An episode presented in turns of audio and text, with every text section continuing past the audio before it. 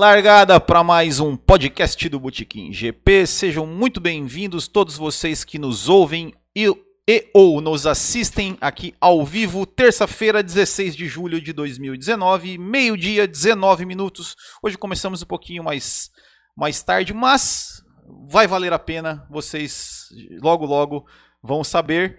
Antes daqui de eu apresentar um convidado muito especial que eu tenho aqui hoje, eu vou só convidar vocês, como sempre, a curtir as redes sociais do Botequim GP, no YouTube, youtube.com.br GP, o nosso Twitter e Instagram, arroba GP, facebook.com.br GP e também o nosso grupo do Botequim lá no Facebook, e o nosso WhatsApp 47991880879, você pode também mandar uma mensagem para participar do nosso grupo.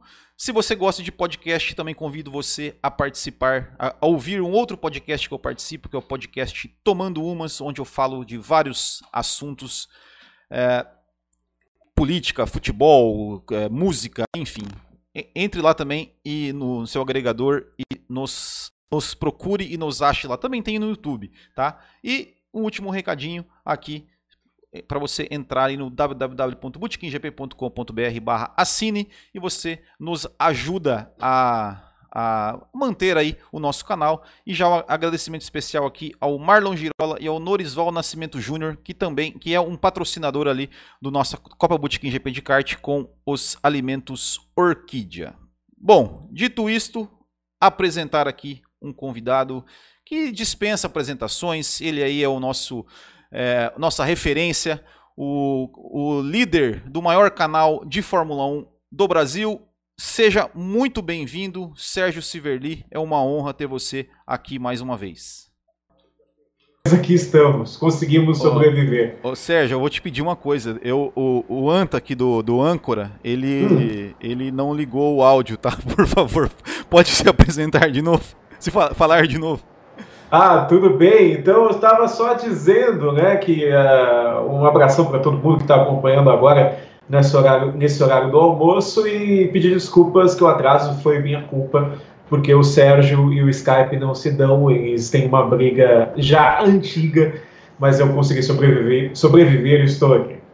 É isso aí. Muito obrigado mesmo pela participação. E antes da gente falar sobre, sobre os, os, destaques da corrida, vamos passar o resultado aqui rapidamente.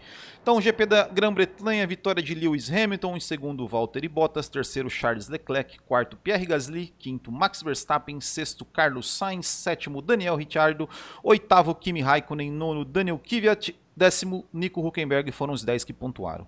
Depois, Lando Norris, 11, Albon, 12, Stroll, 13, Russell, 14, Kubica, 15, Vettel, 16 e Pérez, 17. E não completaram Giovinazzi, Grosjean e Magnussen. Sérgio Siverli, o GP da Grã-Bretanha, uma ótima corrida, pelo menos na minha opinião, acredito que na sua também. Me diga, quais os destaques, o que você destaca dessa corrida de, do último domingo? Ah, eu sempre gosto de ver o fim de semana da Fórmula 1 como um todo, né? Começando desde a sexta-feira. E, na minha opinião, o destaque desse final de semana foi o Gasly, porque finalmente ele conseguiu andar próximo do Verstappen. É aquilo que nós sempre falamos. Eu acho muito difícil alguém que confie que o Gasly vá conseguir é, brigar de igual para igual com o Verstappen é, questão de talento mesmo, não é nem porque a Red Bull favorece mais o Verstappen. Em talento, o Verstappen é um dos pilotos que eu acho, eu acredito que só o Hamilton conseguiria ir de igual para igual com ele. E uh, eles mudaram o acerto do Gasly. O Helmut Marko disse que até agora o Gasly ia de um acerto extremo para outro, né? Então ele não tinha uma visão muito técnica de como acertar o carro. Eles usaram o acerto do Verstappen nesse final de semana pela primeira vez como base. O Gasly poderia mudar coisas pequenas, mas não fugir muito do mesmo acerto do companheiro de equipe. Parece que deu certo. Ele chegou a liderar treino livre e andou muito bem. Claro, chegou atrás do Verstappen por causa do toque com o Vettel, mas é um, é um bom sinal que muito provavelmente nós vamos saber isso na Alemanha para valer, né? Mas pelo jeito um dos maiores problemas do Gasly era técnico, era uma falta de experiência técnica e uma falta de como acertar o carro da Red Bull, que não é um carro fácil, né? A gente tem que lembrar disso. O próprio Verstappen já disse que ele tem lutado um pouco contra o RB15. Então, ele caminhando nesse acerto, utilizando o acerto dos engenheiros mais experientes e do piloto mais experiente que está ali do lado dele, né, mesmo só tendo 21 anos, se eu não me engano, né, o Verstappen, é, é um bom caminho, pode ser um bom sinal para o Gasly continuar na Red Bull. É, e convenhamos que não é nada fácil, né? Você tá na, numa equipe ao lado de Max Verstappen, né? Nesse nível todo que ele já alcançou, né? Sim, total. Não tem como, né? Eu acho que qualquer piloto que esteja do lado do Verstappen vai sofrer bastante. Vai ter que guiar no 110%, porque o menino realmente é um fenômeno, né? É, existem várias regras na Fórmula hoje em dia que tentam impedir o próximo Max Verstappen, mas mesmo ele, né? Ele já é uma, um cara diferenciado com relação aos pilotos que entraram na Fórmula 1 da mesma forma do que ele. O próprio Alguer Soares, se a gente lembrar, né, foi o piloto mais jovem da Fórmula 1 na época, então é, o cara tem que arrepiar o pelego e o Gasly não vai arrepiar o pelego, não acho que o Gasly tem essa capacidade toda, mas andar perto pelo menos, estilo Weber e Vettel, já vai ser bom para ele. Com certeza. E eu acho que já, que já que nós falamos de Max Verstappen, né, eu já é, o meu outro o destaque que eu ia falar. Claro, além do Hamilton, acho que depois do Hamilton a gente pode falar depois, né, que o Hamilton ele sempre é destaque, né?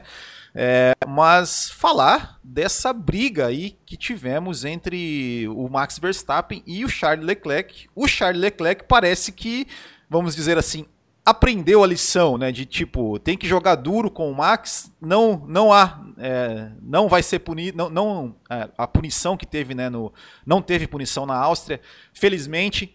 E ele jogou duro, se defendeu muito bem e tivemos aí uma briga sensacional desses dois aí que a gente espera ver muito ainda, né? Pela, pelo futuro espera e vai ver, né, Will? É, o início de uma boa história na Fórmula 1. Eles são rivais há muito tempo já, né? Desde a época de kart, é que o, o Leclerc ele fez uma chegada para a Fórmula 1, né? A estrada dele para chegar na Fórmula 1 foi mais clássica, ele passou pela Fórmula 3, Fórmula 2, é, foi campeão da Fórmula 2 de forma assim, varrendo o pelotão. É, entrou numa equipe satélite da Fórmula 1 e hoje está na Ferrari. É, a gente até pode falar que o pulo dele da Alfa Romeo para a Ferrari é um pulo bem diferente, porque geralmente a Ferrari não tem essa, é, esse histórico de confiar num piloto muito jovem. O Verstappen já não, né? O Verstappen foi do kart Fórmula 3, acho que ele fez nenhuma temporada inteira na Fórmula 3 e pulou direto para a Fórmula 1 e um ano depois já estava ganhando corrida. Então, é, são caminhos que acabaram ficando diferentes. Mas a gente vai ver bastante. E uma coisa da Áustria, que eu lembro que eu dei muita risada naquele domingo, foi um meme que alguém fez é, de um bonequinho chegando no Leclerc, desenho, né? Então, o bonequinho, acho que era do Schumacher chegando no Leclerc e falando: falta um pouco de maldade para você. E, e, ele mostrou isso. Ele não é um piloto, é, pelo menos nas corridas que eu vi ele fazendo na Fórmula 2, ele nunca foi um piloto que não é arrojado. Eu vi sempre um, um, um, um certo sangue nos olhos dele, entendeu? E na Áustria ele vacilou, né? Claramente ele vacilou, ele deu a porta de dentro para o Verstappen entrar, depois ele tentou ir pelo lado de fora para ultrapassar o Verstappen, então ele fez tudo errado. Porque se o piloto dá a porta de dentro, ele diminui para tentar fazer o X, né? Exatamente. E, e, ele não fez isso na Áustria e aprendeu. Isso que é importante. Isso é algo que ficou muito na minha cabeça. A própria Ju tinha contado isso para mim, que o Leclerc é um cara que ele o, o nível de aprendizado dele, de uma corrida para outra, de um treino para outra, é muito forte, porque ele se cobra muito. Então, muito provavelmente, ele ficou pensando bastante no que aconteceu na Áustria entregou para o Verstappen uma boa batalha e que os dois depois, nas entrevistas, ficaram é, dizendo que, que adoraram, né? É, com certeza, né? E, e, e, e, você tocou num ponto que eu justamente eu ia dizer isso, né? O Leclerc ele é um cara que se cobra demais e, e, assim, é, é até é, é de se elogiar, né? Porque um piloto aí novo, jovem, já ter esse nível de cobrança, né? Como, como aconteceu em Baku, né? Que ele, que ele errou e se cobrou demais. E, e, e, parece que realmente ele fez a lição de casa. Ele viu, né, que, que talvez acho que deve ter assistido o vídeo e falou: Não, mas eu acho que não era para punir, não, o Verstappen mesmo, eu que vacilei.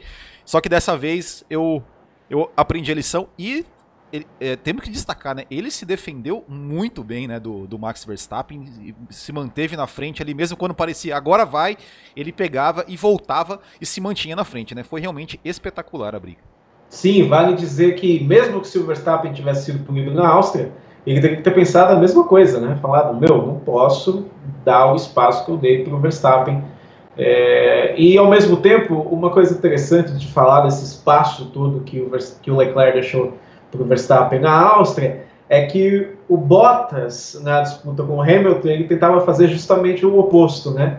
Que é fechar o lado de dentro da curva, só que aí ele saía para as retas seguintes com menor velocidade. Ele acabou sofrendo até um pouco com o Hamilton, talvez apostando também na, no modo festa do motor Mercedes, né? De ligar o RS um pouco mais para se proteger das retas. Então, o Bottas ele tá na sua quinta temporada de Fórmula 1, quinta ou sexta, né? 2013, né? É, 13, sexta. 14, 15, 16, 17, 18, não, sétima. Sétima, sétima temporada de Fórmula 1, então ele já é um cara experiente e o Leclerc tem que ver essas coisas também, porque ele é um cara com muito talento, muito talento mesmo. Eu acho que é uma coisa que cada vez mais eu tenho me convencido, Will, é que o futuro da Ferrari é com Leclerc, não é com Vettel.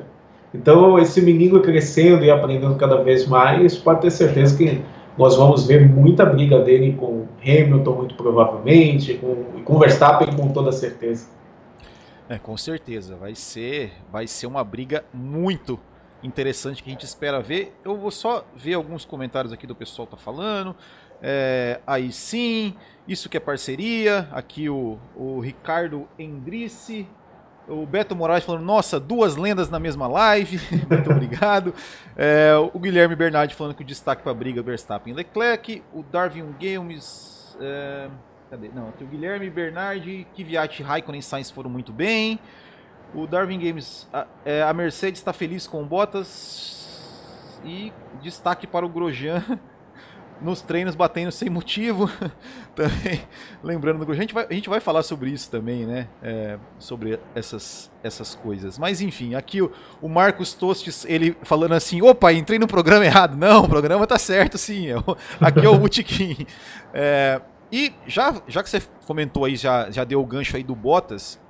É, vamos o, o, destaque aí da disputa entre Bottas e Hamilton. É, me pareceu assim, né? O Hamilton é, ele tentou ir para cima ali no, no, no, começo e o Bottas se defendeu muito bem, é bem, é bom, é bem dizer. E parece que o Hamilton falou assim, bom, agora eu vou dar um tempo aqui, não vou desgastar muito meu pneu, vou, vou esperar ver o que acontece, né? E acabou acontecendo, né? Um safety car ali que acabou é, o beneficiando. Mas o que, que, o que dizer aí de, de Lewis Hamilton e, de, e dessa briga dele com o Bottas aí no começo da corrida? É, é bom dizer que esse comportamento é um modus operandi do Hamilton, né? Ele não é um cara que ele destrói o seu carro, destrói o seu equipamento. Eu lembro muito de um lance dele com o Vettel. Eu acho que foi, com certeza foi nos Estados Unidos, eu acho que foi em 2017, que o Vettel largou muito bem, assumiu a liderança da prova. E em 2017 o carro da Mercedes ainda era muito superior ao da Ferrari, né? 2018 também foi, aqui nós tivemos corridas em que o carro da Ferrari realmente ele ficou igual para igual com a Mercedes ou até assumiu um pouco a liderança em relação à Mercedes, principalmente por causa dos problemas dos pneus do carro do time prateado. Mas naquela corrida o, o Vettel assumiu a liderança e o Hamilton ficou só na, sabe, deixa ele ir para cima, muito, provável, muito provavelmente o Hamilton viu ele cometendo algum erro aqui, um erro lá, ele entendeu que o Vettel estava acelerando um pouco mais do que o carro precisava, e eu acho que depois de oito voltas o Vettel já não tinha mais pneus e o Hamilton ultrapassou da melhor forma, da forma mais fácil possível na reta, né? Então, é um modus operandi do Hamilton, e isso é uma coisa muito importante de dizer, porque é, sempre existe aquela é, conversa de que o piloto ele só é campeão por causa do carro, e se a gente colocar qualquer piloto no mesmo carro, esse piloto vai ser campeão do mesmo jeito. E quando a gente vê esse modus operandi do Hamilton, a gente vê que não é bem assim. Ele entende bem o carro, ele tem uma leitura de corrida muito forte, e ele tentou ultrapassar o Bottas de todas as formas possíveis, mas quando ele viu que não ia dar certo, né? A gente tem que lembrar que tem turbulência, turbulência é muito forte, o Bottas estava se defendendo muito bem, ele largou um pouco de mão e muito provavelmente já deve ter conversado com o time para partir para uma parada só, ao contrário do Bottas, e tentar o overcut, que muito provavelmente teria dado certo mesmo sem o safety car, hein? Então, o que eu quero muito saber, a Mercedes sempre lança o, um programa, né, um vídeo comentando a estratégia da corrida anterior. Eu não sei se eles já lançaram, ontem eu não tinha visto, que é o Beyond, eu esqueci o nome agora. Mas eu quero muito saber se a estratégia do Hamilton de uma parada já tinha sido acordada antes da corrida começar. Eu tenho a impressão que não, viu? Tenho a impressão que talvez o Hamilton tenha levado para uma parada só como a Mercedes, né? Depois no final pediu para ele parar de novo, ele falou: meu amigo, não vou parar não, vou continuar na pista e ainda fez a volta mais rápida. Então é, é, é o, o Alonso era muito assim também, né? Um piloto que sabe cuidar do equipamento, que sabe ler o que os outros pilotos estão fazendo na pista, sabe ler a corrida como um todo. Então você bota isso num cara que já tem um bom carro, a, a chance dele ganhar uma corrida é muito maior. É, e com certeza. E, e, e, você falando, né, de, de, da questão do Hamilton, que às vezes as pessoas até questionam tudo isso que ele tem, que ele tem feito, porque ah, tem o um melhor carro, aquela coisa. Eu sempre costumo dizer, né, se tivessem 20 Mercedes no grid, o Hamilton teria os, o mesmo número de títulos, porque ele está num nível acima dos, dos demais. E é isso que você falou, né? Ele sabe ler, ele sabe, ele tentou, falou, olha, imagina, o cara correndo em casa, motivado ali, pô, vou tentar passar, não conseguiu, vou vou esperar, vou, vou, vou, vou pensar. Né? que, por exemplo, o Nigel Mansell não faria, né? É. É, então, então é isso sem sombra de dúvida é, é, coloca o Hamilton aí como sempre como destaque.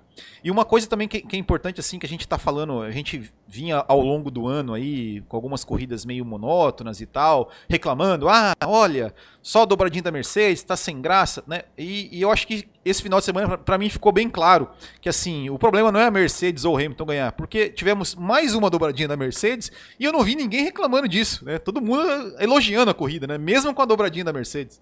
É, é a questão da competição, né, Will? É. é, nós tivemos algumas provas da Fórmula 1. Vale dizer assim que eh, Bahrein e Baku foram corridas que poderiam ter sido. Bahrein foi uma boa corrida, né? Foi, a gente pode falar, mas Baku, por exemplo, foi uma corrida que poderia ter sido muito melhor se não fosse o acidente do Leclerc no sábado.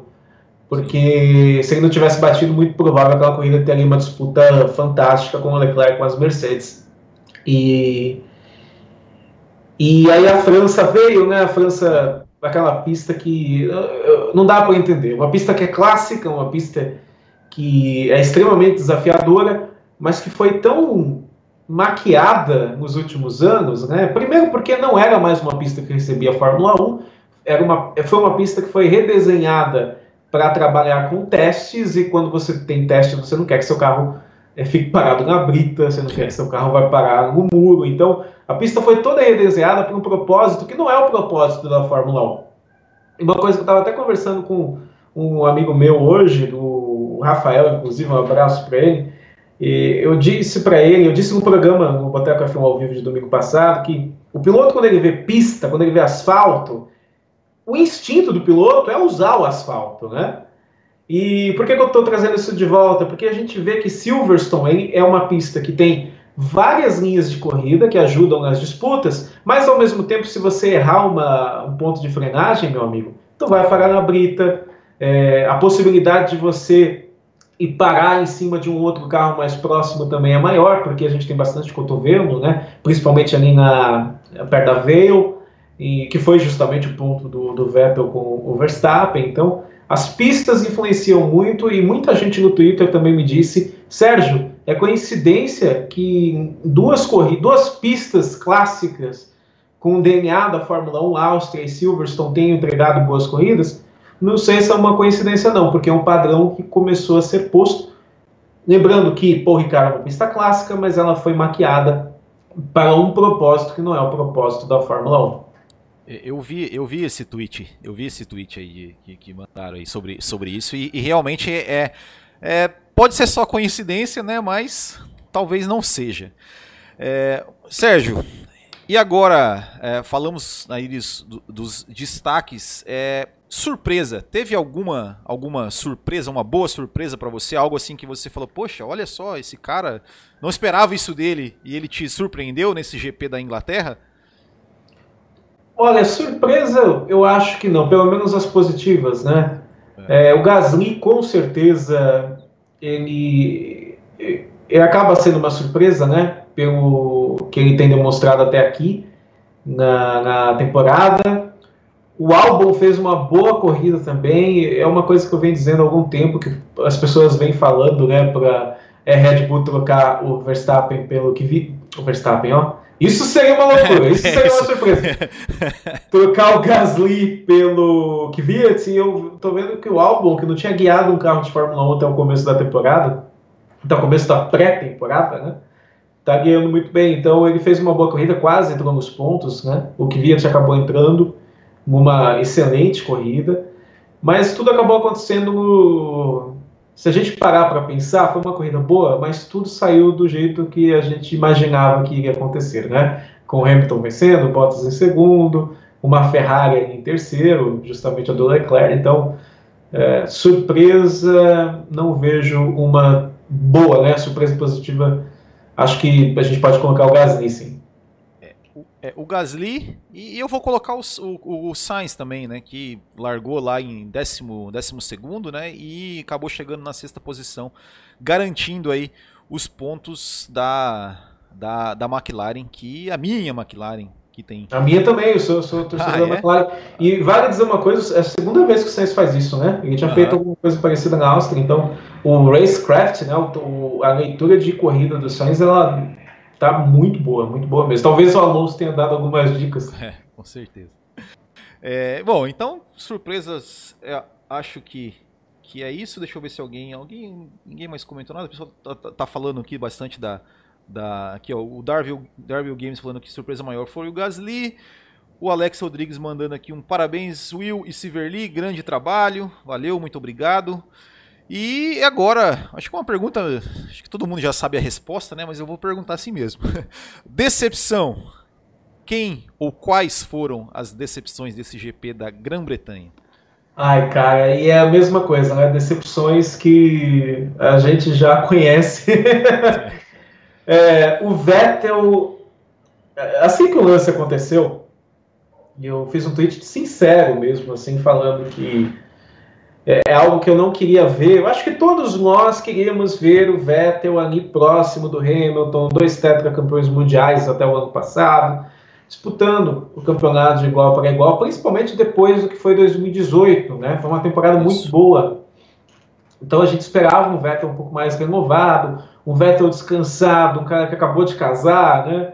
É, que, que fosse um cara diferente, que fosse o mesmo cara que ganhou corridas é, de formas sensacionais, que marcava poles incríveis do mesmo jeito, mas aquelas pessoas que diziam, que dizem até hoje que os quatro títulos do Vettel foram tiveram, vamos dizer, 70% culpa do carro, elas estão ganhando cada vez mais embasamento para dizer isso.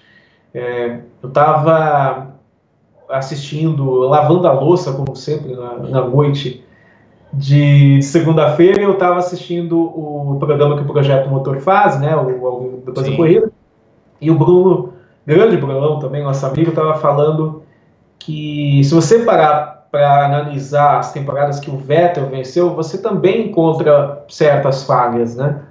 É, a gente pode dizer que 2009 foi uma temporada muito boa dele, mas mesmo assim ele teve alguns lances esquisitos por exemplo, na Austrália, né, em 2009, quem bateu com o Kubica, se não me engano. 2010 ele teve o toque com o Weber, né? Sim, na Turquia. O, o toque com o Jenson Button também, numa disputa de posição antes da Buzz Stop lá em Spa. Sim. então, você vê que tem um padrão ali, e 2011, 2013 não tenho o que dizer, né, foram temporadas, de 2013 por causa da mudança de regras, né, que já estava todo mundo com o em 2014, é, que foram temporadas que ele não teve tanta dificuldade em disputa de posição. E, e uma outra coisa que a Juliana Strazoli também já disse no vídeo do Boteca Film é que se você pegar as vitórias do Vettel, ele acho que ele nunca venceu uma corrida largando de terceiro para baixo. Eu vi esse vídeo. É, é, é foi, foi, são dados realmente é, é, impressionantes, assim, né? Porque que ela foi feito esse levantamento realmente. É, acho que ele tem não sei se já chegou nas 50 vitórias, 52, se eu não me engano, né? E nenhuma é, largando lá de trás, né? Sempre largando top 3, né? É, então. E, e o Will é um cara de 32 anos, né? Ou 31, não sei se ele já fez aniversário, então. É um cara que já deveria ter pensado um pouco mais nisso. Ele parece ser um piloto limitado nessa, nesse quesito. E quando a gente fala, ah, o, o, o Prost, né? O Prost é tetra, né? Sim. E as pessoas até hoje falam que ele tinha limitação na chuva, né? apesar de ter feito boas corridas em Baixar. Mas o, o, Vettel, ele é um cara limitado, mano. Eu acho que vai ser muito difícil ele sair da Fórmula 1 sem ter essa essa cicatriz na carreira dele, sabe? Só se ele fizer 2020, 2021 e 2022 sensacionais, não com um carro para largar sempre na primeira fila, mas vindo de trás, brigando por posição. É, a única briga por posição que eu lembro de ver o Vettel assim falar, cara, que sensacional, foram duas, na verdade. Eu, se você lembrar de outra, por favor, me avise. Eu lembro de uma disputa dele com Alonso em, é, em Monza, Isso. se eu não me engano, 2011 ou 2012, que ele passou por fora da curva grande, ali é. chegou a colocar as rodas na grama, foi uma coisa sensacional. E qual que era a outra? A outra estava na ponta da língua também, agora fugiu. Silverstone. Ah, e Silverstone com o Alonso também, né? O Alonso também. Que loucura. Então, complicado, Vettel. Vai ser difícil tirar essa cicatriz aí. É, é, é, eu, inclusive, até, até disse ontem, né, que...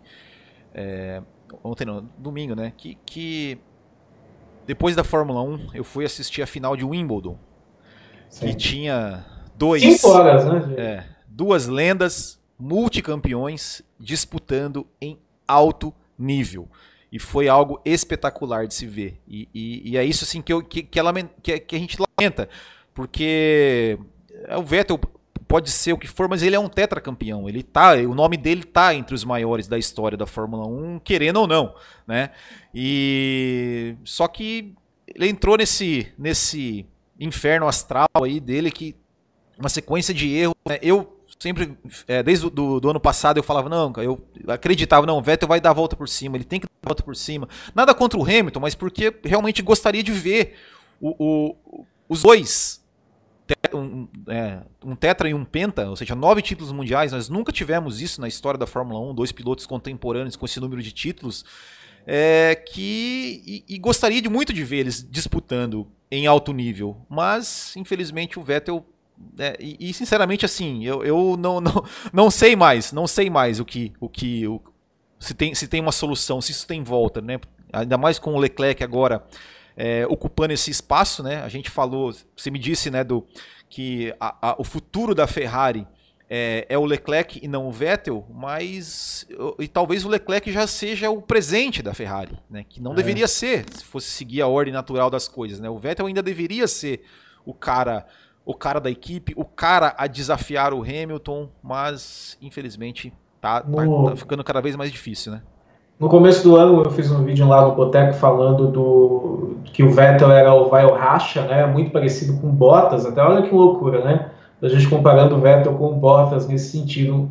Lá no começo do ano que ele precisava deixar todos aqueles erros que ele cometeu.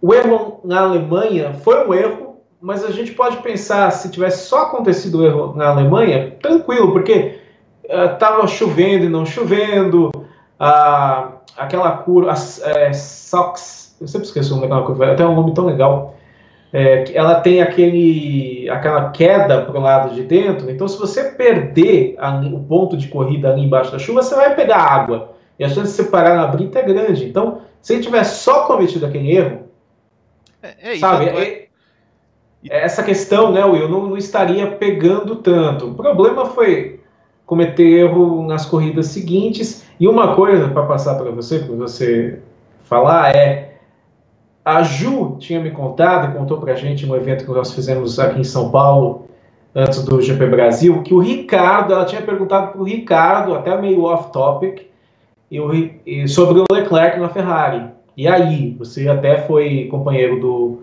do Vettel numa situação até parecida, vindo de uma equipe satélite e tudo mais, e o Ricardo não teve dúvida. Ele disse para Serazoli, o Leclerc vai dar um pau no Vettel. E olha o que está acontecendo. É, pois é. É, é bem isso, né? E, e, eu, eu fui, fui um dos caras que, não que duvidei do Leclerc, mas, mas que eu realmente acreditei demais no Vettel. Falando, não, eu acho que o Vettel, pelo menos ainda esse ano, até, até fizemos um podcast sobre isso, sobre quem, quem levaria esse duelo interno. É, mas realmente é, é as coisas estão, estão pendendo cada vez mais para o Leclerc. A curva, o Vettel está numa curva totalmente descendente, o Leclerc cada vez melhor. É, e, e, você falou do erro da Alemanha, né? Porque assim, e concordo plenamente, porque tanto é que ele se recuperou depois, ele venceu a corrida em Spa depois. Ele o, teve, teve, a Hungria, né, que o, o, Verstappen ganhou, e depois ele venceu em Spa, fez uma corrida ali que a Ferrari tava, tava melhor, teve uma largada ali sensacional que teve acho que quatro ou cinco carros lado a lado na reta, e ele venceu tal, e, e, e parecia que, que, que tinha superado aquilo, mas depois logo em Monza já errou, depois, e aí depois disso foi foi ladeira abaixo, é, infelizmente. Tem gente que diz que ele não estava ligando muito para a corrida na Itália por causa daquele problema de, do vácuo com o Raikkonen que aconteceu no sábado, que até deu apoio da corrida para o Raikkonen, e na verdade a Ferrari teria que ter dado esse vácuo para ele, né? Sim. E, mas é assim, isso é só uma especulação, porque não tem como a gente confirmar isso. Mas mesmo para quem fala isso, só é pior para a carreira do Vettel, porque se ele é um piloto com a qualidade que ele tem, com o trabalho que ele tem, ele precisa deixar essas coisas de fora. A gente sempre comparou o, o Vettel àquele senhor motorista, né? Que era o desenho do Pateta da Disney. Sim. Quando ele entrava atrás do carro, ele virava um maluco, porque ele é um cara. Eu não vou dizer que ele é mascarado, porque isso ele não é. Ele é um cara muito honesto, ele é muito gente fina quando ele quer ser. Isso é uma coisa dos alemães, né? O Huckenberg é muito assim também. Mas se o lado psicológico dele é tão fraco assim, é algo que ele precisa. E assim, já está na parte final da carreira, né? Mas é algo que ele já precisava ter trabalhado bastante. E a gente chegou num ponto que, se no final do ano a notícia explodir que o Vettel se aposentou, ninguém vai ficar surpreso, cara. Ninguém vai dizer, putz, como assim? Porque dá a impressão que a vida e que a carreira dele está partindo para esse momento. Com certeza. Eu acho que é, acho que nesse momento a surpresa maior vai ser se ele se reerguer, né? Se ele se aposentar, é. vai ter ser até esperado. Bom, e acho que mais uma a, a outra decepção de, desse final de semana e, e, e, não só na pista, mas com tudo a confusão que deu fora da pista com patrocinador. E agora estão falando de, de trocar os pilotos e tal. A Haas, né? A Haas que os dois pilotos se tocaram na, na primeira curva. Aí teve um, um, um, post lá do patrocinador que depois foi desmentido, botando a culpa, né, entre aspas, no estagiário. que, que, que, o, que, o que dizer da Haas aí que, que mais uma vez decepcionou com seus dois pilotos? É, fazendo uma propaganda aqui no teu canal, hoje à noite sai vídeo sobre esse assunto da Rich Energy com a Haas. Legal. Que, cara, assim, quanto mais eu estudava para pauta, mais maluco a coisa ficava. Então, então, então, não dê muito spoiler, não, pro pessoal ir assistir lá hoje, né? Lógico que eles já iriam, mas não, não dá, só, só dá algumas, algumas dicas ali, mas sem dar muito spoiler, hein? Um, um teaser, assim. É, a impressão é que a Haas se envolveu com uma empresa tipo André Moda. Entendeu? Meu Deus. Eu, a gente já até conversou isso no, no, no grupo do Boteco F1, né? No WhatsApp, meu, que eu, eu tenho eu tenho uma pulga atrás da orelha com essa Rich Energy, porque tudo dá a entender e tudo aponta que é uma empresa de fachada. Eles têm algum, eu acho, né? Estou especulando. Por favor, não levem isso como verdade. Mas eu tô, eu tenho a acreditar que essa Rich Energy ela está envolvida de alguma forma com a John Player. É, eu não sei se a marca de cigarros ainda existe. Não sei também. Mas quando você pensa que era uma empresa né, que vendia é, os seus maços e ganhava um certo dinheiro, e hoje nós estamos no mundo que compreendeu né, o quão aterrorizante é o, o, o produto né, tabagista, a possibilidade deles realocarem o produto para um outro é gigante. E, e, e, você usar as mesmas cores, preto e dourado, toda vez que tem alguma coisa no Twitter com um carro da Lotus, não a Lotus de 2012, né, a Lotus Sim. antiga, é, eles retweetam. E o nosso amigo Vinícius até chegou a comentar que ele já encontrou a hashtag John Player em, em postagens da Mit Energy. Então é complicado, é uma empresa. É, o vídeo de hoje vocês vão ver, eu vou colocar o artigo lá embaixo. Quando você vê o escritório da empresa, você dá risada, assim. É, é não dá para entender o que está acontecendo. E para piorar tudo, o carro da Haas é mal nascido. O Grosjean utilizou a especificação da Austrália em Silverstone. Para você ter ideia. Então, ver, né? não é só que o carro nasceu mal, né? O carro nasceu mal e as evoluções estão dando errado, né? Isso é o pior de tudo. E a gente sabe que na Fórmula 1, cara, você trocou uma peça errada, acabou, velho. E, e, a possibilidade de você ter trocado uma peça errada e, e o seu rival ter trocado uma peça certa e, e, ser duas vezes pior a sua atualização ou falta de é gigante.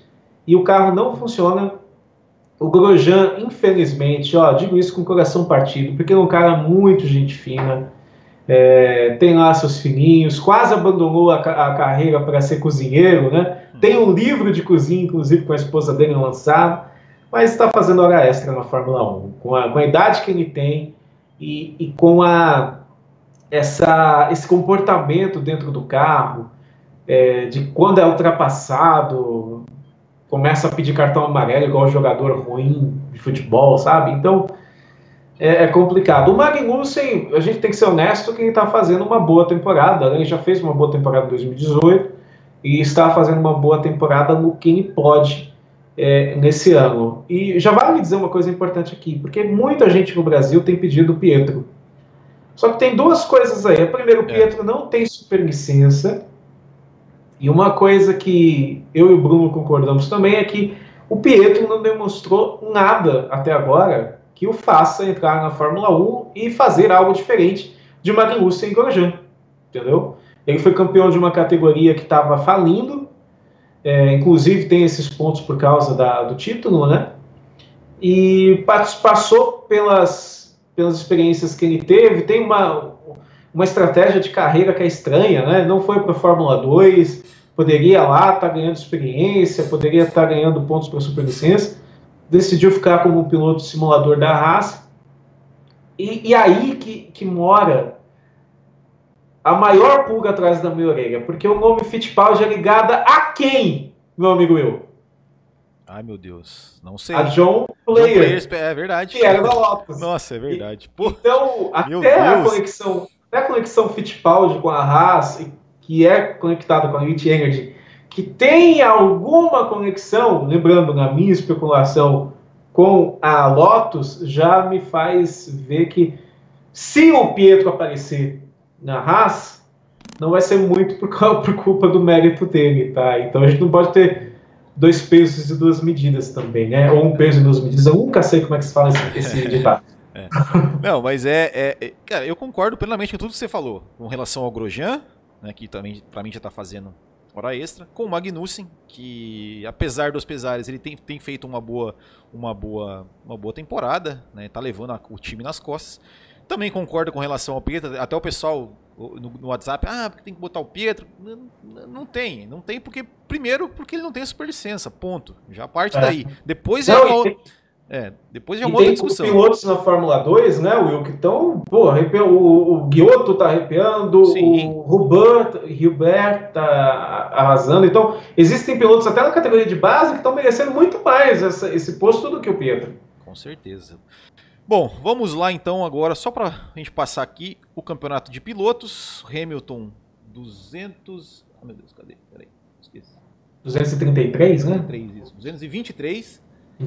O, Re, o Bottas 184, Verstappen 136, Vettel 123, Leclerc 120, Gasly 55, Sainz 38, Raikkonen 25, Norris 22 e Ricardo 22. Esse é o campeonato de pilotos e vamos para o campeonato de construtores. Mercedes 407, Ferrari 243, Red Bull 191, McLaren 60, Renault 39, Alfa Romeo 26, Racing Point 19, Toro Rosso 19, Haas 16, olha Haas 16 e Williams nenhum ponto. Sérgio Siverli, campeonato acabou? Acabou. O campeonato, o de pilotos eu não sei, porque depois de Nico Rosberg em 2016 a gente não pode falar isso, né? É. Mas em relação ao Vettel, totalmente acabou, né? São 100 pontos de diferença, só um milagre, só se os céus se abrirem em fogo e os quatro cavaleiros do Apocalipse saírem da Terra, a possibilidade do Vettel vencer essa prova. Claro, é vencer esse campeonato. Claro que tudo pode acontecer, né? Nunca diga nunca, como é. o Harry mais... dizia no Lost, mas a tendência é que não aconteça, né, Will? É, não, com certeza. Ainda mais assim, né? A gente fala, é, é, é improvável, mas não é impossível, né? Ainda mais se tratando do Vettel, né? Que já ganhou dois campeonatos assim, né? Tipo, quando ninguém esperava, né? Ele é. viradas, é, é, tá lá em, a, nessa altura do campeonato, ele tava lá em quinto, sexto no campeonato e de repente ele arrancar. Mas não, não parece que vai acontecer isso de, de maneira nenhuma. É, o, uma coisa, Will, só para nesse finalzinho de programa. O Bruno Rodrigues até fez uma pergunta: essa regra da superlicença pode ser flexibilizada sem nenhum critério? É, a gente já sabia há algum tempo que a Haas estava conversando com a FIA para tentar de alguma forma. O Pedro precisa de quatro pontos né, para assumir o carro da, da Haas. Que ele estava conversando de conseguir alguma forma de conseguir dar esses quatro pontos para o Pietro. Já começou errado, porque ele não está na Fórmula 2, que é onde ele deveria estar. Isso. Então é tapetão, né? Isso que a gente tem que dizer. É. A FIA confirmou que para o ano que vem, a partir de 2020, esses pilotos em desenvolvimento vão receber um ponto para cada primeiro treino livre que eles participarem, lembrando que o limite é de 10 pontos, ou seja, 10 treinos livres, em três temporadas. Sim. Só começa a valer a partir do ano que vem. A Noemi Miguel, que é a jornalista mexicana, tweetou no domingo que ela conversou com Gunter Steiner e o Steiner disse que depois das férias, né, que é justamente depois do GP da Hungria, Isso. a, a Haas ia sentar e decidir o futuro dos pilotos. Eu acho que o Pietro é muito complicado o Pietro aparecer na Fórmula 1 em 2020. Se existe realmente o interesse de levar o Pietro para lá já no ano que vem, vai ser no tapetão porque ele não tem os pontos a não ser que ele consiga um, consiga, consiga virar um pouco a realidade dele na DTM, né, que não está fácil também. É, então eu acho que o Pietro para o ano que vem é muito cedo e existem pilotos aí com mais que pelo menos estão mostrando mais qualidade na Fórmula 2, que é onde nós temos que olhar mesmo, né? Eu acho que eu particularmente tenho essa opinião de, de que as equipes da Fórmula 1 têm que olhar para a Fórmula 2 a não ser quando aparece um fenômeno como o Verstappen, que aí, mesmo assim, não é legal fazer esse pulo da Fórmula 3 para a Fórmula 1, né? Talvez se o Verstappen tivesse passado para a Fórmula 2, ele não teria passado por, pelo apedrejamento que ele passou nos últimos anos. E ainda, né, recebe. Então, tem muita gente boa na Fórmula 2. Como eu falei, o Gilbert, o Guioto está fazendo um bom trabalho, o próprio Latifi. O, o Sete não está fazendo um excelente trabalho, mas está conseguindo entregar resultado. De Vries, que é piloto da academia da McLaren, então tem pilotos ali que poderiam ser muito. E sem contar o Pérez, né? O Bruno Rodrigues acabou de falar, o Pérez não tem contrato fechado com a Racing Point para o ano que vem e ele está meio dando a entender que ele possa sair do time, porque dizem, né, também especulação, que o Lawrence Stroll ele realmente ele coloca o time para trabalhar todo para o filho dele. Que coisa. É, é, inclusive eu, falei sobre isso, né? Assim, eu, to, tomara que, que a Haas não consiga esse, se é que está tentando fazer, que consiga esse tapetão. Se, se tem a regra, tem que cumprir e pronto. É, e inclusive, né, é, fazendo propaganda aqui, o, o Sérgio Siverli lá no Boteco F1, ele fez um vídeo explicando a, sobre a superlicença, como funciona a superlicença, tudo o que é necessário para o piloto conseguir a superlicença. Eu, eu, eu, não imaginava que fosse tanta coisa assim, como você explicou lá, mas é muito eu legal. Eu deixei coisa de fora ainda. É, é muito legal. Só para a gente encerrar aqui, temos duas coisinhas que é o bolão do Botequim, só rapidinho. Carol Costa, Diogo Ribeiro, Bruno Maia, Bruno Farias, Marcim Barreto, Thiago Henrique, Marcos Mateus, Alex Carlos, Francisco Sampaio, Guilherme Marinho Bernardi. Foram os 10 que pontuaram ali no GP da Grã-Bretanha. O Carol Costa acertou 5, teve 5 acertos de resultados. E a nossa classificação aqui o Marcim Barreto é o nosso Lewis Hamilton com 92 pontos, Carol Costa 75, Bruno Faria 67, Vanderlei Barão 65 e Thiago Henrique 57. São os cinco primeiros aí no nosso bolão do Botequim. E o nosso quadro Hoje na História, 16 de julho, tem bastante coisa, olha só. No dia 16 de julho de 55, GP da Grã-Bretanha, vencido por Stirling Moss. Em 60 e em 66, GP da Grã-Bretanha vencido por Jack Brabham. Em 77, GP da Grã-Bretanha vencido por James Hunt. Em 78, GP da Grã-Bretanha vencido por Carlos Reutemann. Em 83 e 89, teve, tivemos GP da Grã-Bretanha, ambos vencidos pelo Prost. Em 95, GP da Grã-Bretanha vencido pelo Johnny Herbert, primeira vitória dele na Fórmula 1.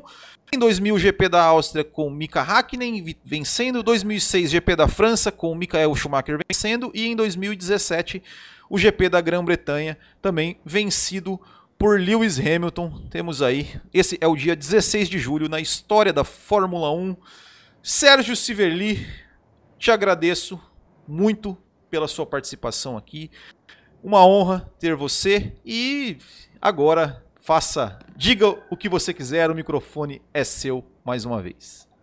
Que isso, querido. O prazer é todo meu de participar. Eu sempre gosto de falar de Fórmula 1, né? Afinal, é, é a nossa vocação. Então, sempre que precisar dar um toque, um abração para todo mundo do Botequim GP que acompanha o canal. Ah, deixa eu só falar uma coisa também. Hum. Pessoal, baixem o aplicativo do Boteco F1. É muito bom, muito bom mesmo. Não estou falando isso só porque o Sérgio está aqui, não. Porque ele é bom mesmo. Ele é um aplicativo que ele é leve, ele é, ele, ele é tem um visual simples, clean e ele te dá as, as, principais notícias da Fórmula 1 ali praticamente em tempo real. É, é realmente muito bom mesmo. É, é, parabéns pelo, pelo, pelo aplicativo, porque ele é realmente muito bom. Ele, eu uso como guia para ficar informado da Fórmula 1. Né? Então, como é, é, como é que baixa ele lá, Sérgio? Fala para nós. Não, isso, isso virou uma responsabilidade enorme.